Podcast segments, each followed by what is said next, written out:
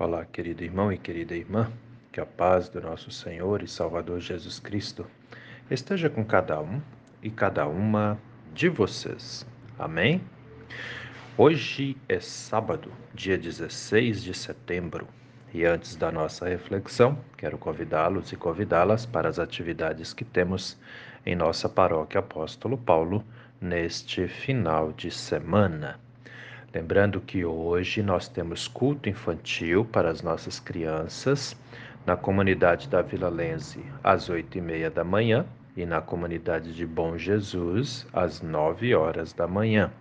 Atenção, papais, mamães, tragam seus filhinhos e filhinhas. Amém? Hoje também nós temos ensino confirmatório na nossa comunidade da Vila Lense. Atenção, confirmandos da Vila Lense Daqui a pouquinho é o nosso encontro às 8 horas da manhã. Hoje também, à tarde, a partir das 15 horas, temos o evento da nossa juventude, o Café com Prêmios, que será realizado na comunidade da Vila Lense a partir das 15 horas. E também hoje, às 19 horas, nós temos culto na nossa comunidade de Bom Jesus, no bairro Estrada Nova todos os moradores e até aqueles que não moram ali, mas moram né, é, nas adjacências ali, também são convidados a celebrarem conosco hoje culto às 19 horas. E amanhã, domingo, temos culto às oito e meia da manhã na comunidade da Vila Lense, culto este que será com o sacramento da Santa Ceia. Venham, vamos celebrar juntos cultos ao Senhor. Todos são convidados, convidadas e igualmente muito bem-vindos e bem-vindas também. Amém? Sendo assim, vamos meditar na palavra. As palavras das senhas diárias para hoje trazem do Antigo Testamento o livro das Lamentações de Jeremias, capítulo 3, versículo 58, onde Jeremias diz assim: Ele diz para o Senhor nosso Deus: Defendeste a minha causa, Senhor, remiste a minha vida. E do Novo Testamento, as senhas diárias trazem para hoje a primeira carta do apóstolo Pedro, capítulo 2, versículo 21, onde 21 e seguintes, né? Onde diz assim: Para isso mesmo vocês foram chamados, pois também Cristo sofreu no lugar de vocês deixando exemplo para que vocês sigam os seus passos. Pois ele, quando insultado, não revidava com insultos. Quando maltratado, não fazia ameaças, mas se entregava àquele que julga corretamente. Querido irmão e querida irmã que me ouve nesse dia, você já foi insultado ou insultada, maltratado, maltratada, alguém já te ofendeu, o que você fez? Muitas vezes, quando somos ofendidos, insultados, maltratados, né? Nós, seres humanos, temos uma tendência de querer revidar quando alguém fala algo que nos que nos incomoda, nos perturba, né? Nos humilha. Nós temos uma tendência aí de, de fazer algo, né? De dar o troco, de defender. E boa parte das pessoas se magoa, sai entristecida, alguns até choram, né? E outros querem ir para cima.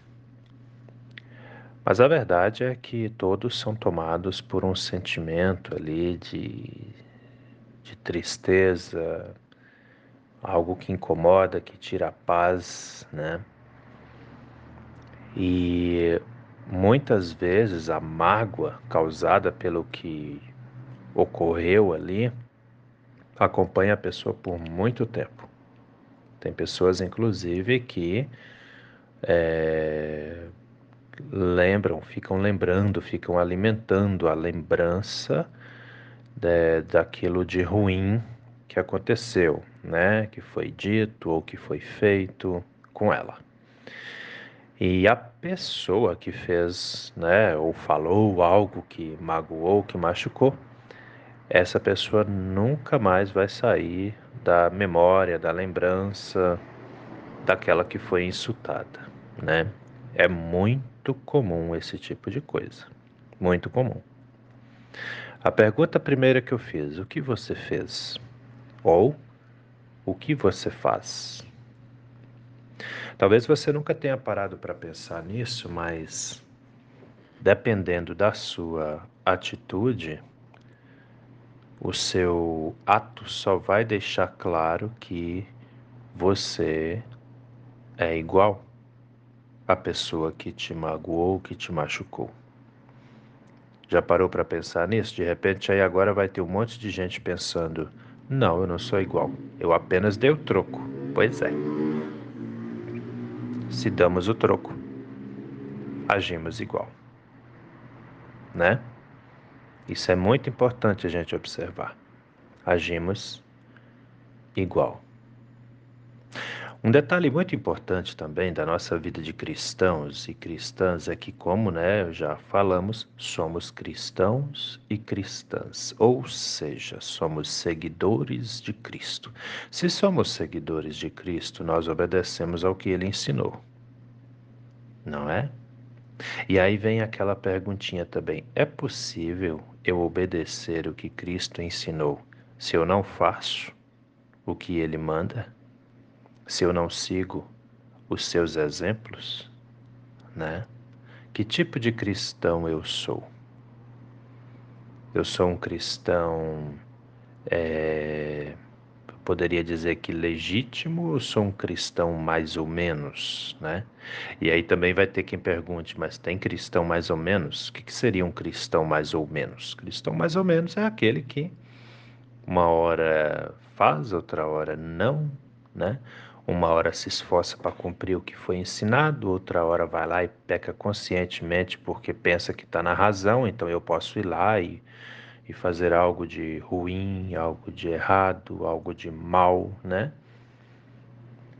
Para com aqueles que convivem comigo, né? Então é muito interessante a gente observar essas coisas. E em que ponto disso tudo eu, você, nós estamos?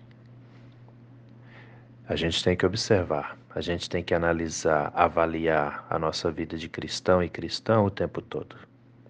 Porque senão, se a gente começar a ouvir muito as vozes do mundo, né, nós vamos estar por aí agindo de toda forma, menos da forma que Cristo espera de nós. E o que ele espera de nós?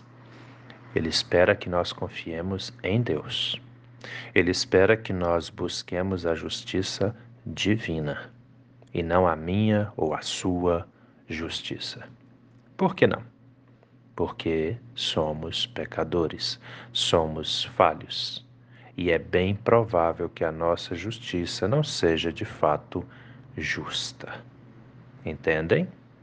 Olha lá, vamos para a Bíblia. Livro de Lamentações, ou seja, as lamentações que o profeta Jeremias escreveu, né? 3:58. Deus, tu, Deus, defendeste a minha causa, ó Senhor. Remiste a minha vida. Uma coisa que o profeta deixa claro para nós: em quem devemos confiar? Confie no Criador. Ele vai sempre te defender, ele vai sempre estar do seu lado. Mas aí vai ter aquele ou aquela que vai dizer: mais uma vez eu fui insultado, não fiz nada e não aconteceu nada com a pessoa que me insultou. Precisamos aprender a esperar em Deus. Ele está vendo tudo. Se você foi machucado, magoado, ofendido por alguém, entrega isso nas mãos do Senhor e fala: Senhor, me dá forças, me ajude eu fui ofendido, eu fui maltratado, eu estou mal com tudo isso. Eu entrego essa situação nas tuas mãos e te peço, me ajude, faça a sua justiça. Só que tem um detalhe aqui, querido, querida, preste bastante atenção. Não deseje o mal para outra pessoa. Não fale com Deus, vai lá, Senhor, e destrua ele. Não faça isso. porque isso não é atitude de quem crê.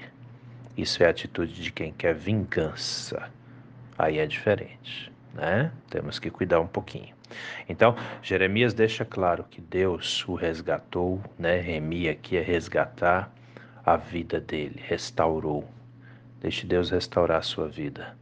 Dê as costas para as mágoas que você sofreu, para as tristezas que você passou. Olha para frente, olha para cima, confia no Senhor e segue adiante. Entende? Isso nós precisamos aprender a fazer. Tem pessoas que dão as mãos para a mágoa e levam ela para o resto da vida e não se dão conta que a nossa mágoa só prejudica a nós mesmos. Se liberte disso. Se livra disso. Entende? Louve a Deus. Busque ao Senhor. E aí vem o apóstolo Pedro, na, na, sua primeira carta, no capítulo 2, a partir do versículo 21, e vai dizer: Por isso mesmo vocês foram chamados, por, pois também Cristo sofreu no lugar de vocês. Lembre do sofrimento que Cristo enfrentou por ti, por mim, né? Por todos nós. Ele sofreu no lugar de vocês, deixando exemplo para que vocês sigam seus passos. Pois ele, quando insultado, não revidava com insultos. Quando maltratado, não fazia ameaças, mas se entregava àquele que julga retamente. Quem é que julga retamente? O próprio Deus. Então entregue ao Senhor. Jesus nos deu o exemplo e está sentado à direita do nosso Deus e Pai, que está no céu. Entende? Não perca a sua vida eterna por causa das coisas passageiras, dessa vida passageira que temos aqui. Seja um cristão atento, fique esperto, fique esperta, porque o Senhor é contigo e ele agirá sempre com justiça por todos aqueles e aquelas que o amam e que o temem. Amém? Pensa nisso com carinho, meu irmão. Pensa nisso com carinho, minha irmã, porque a nossa fé não é em vão, mas o Senhor está conosco. Vamos orar? Deus eterno e todo-poderoso, muito obrigado, Senhor, por mais esse dia de vida que recebemos das Suas mãos, pois é mais uma oportunidade que temos de estarmos em união, em comunhão com o Senhor. Assim te pedimos, Pai amado, tome conta da nossa vida. Nos ajude, nos abençoe. Aquelas pessoas que são maltratadas, insultadas, magoadas por outras pessoas também. Dê a elas, meu Deus, o bom ânimo, a boa fé, a coragem de seguirem adiante, confiando no Senhor. Entregamos, meu Deus, a vida de todos os que sofrem nas tuas mãos e te pedimos, abençoe-os. Abençoe também os enfermos, as enfermas, os que estão em tratamentos em casa os que estão internados em hospitais. Abençoe, meu Deus, cada homem, cada mulher que sofre, os casais, as famílias, os pais, as mães, os filhos, as filhas, os idosos, as idosas. Todos e todas nós necessitamos da Sua graça, necessitamos da Sua presença, por isso nos entregamos ao Senhor. Fique conosco, meu Deus, hoje, a cada instante de nossas vidas. É em nome do nosso Senhor e Salvador Jesus Cristo que te pedimos e desde já também te agradecemos, pois temos a plena certeza de que o Senhor ouve as nossas orações e atende aos nossos pedidos também. Em nome de Jesus. Amém, Senhor. Querido irmão, querida irmã, que a bênção do Deus eterno e todo-poderoso, Pai, Filho e Espírito Santo, venha sobre você e permaneça com você, hoje e a cada novo dia de sua vida em nome do nosso Senhor e Salvador, Jesus Cristo. Amém. E até a próxima.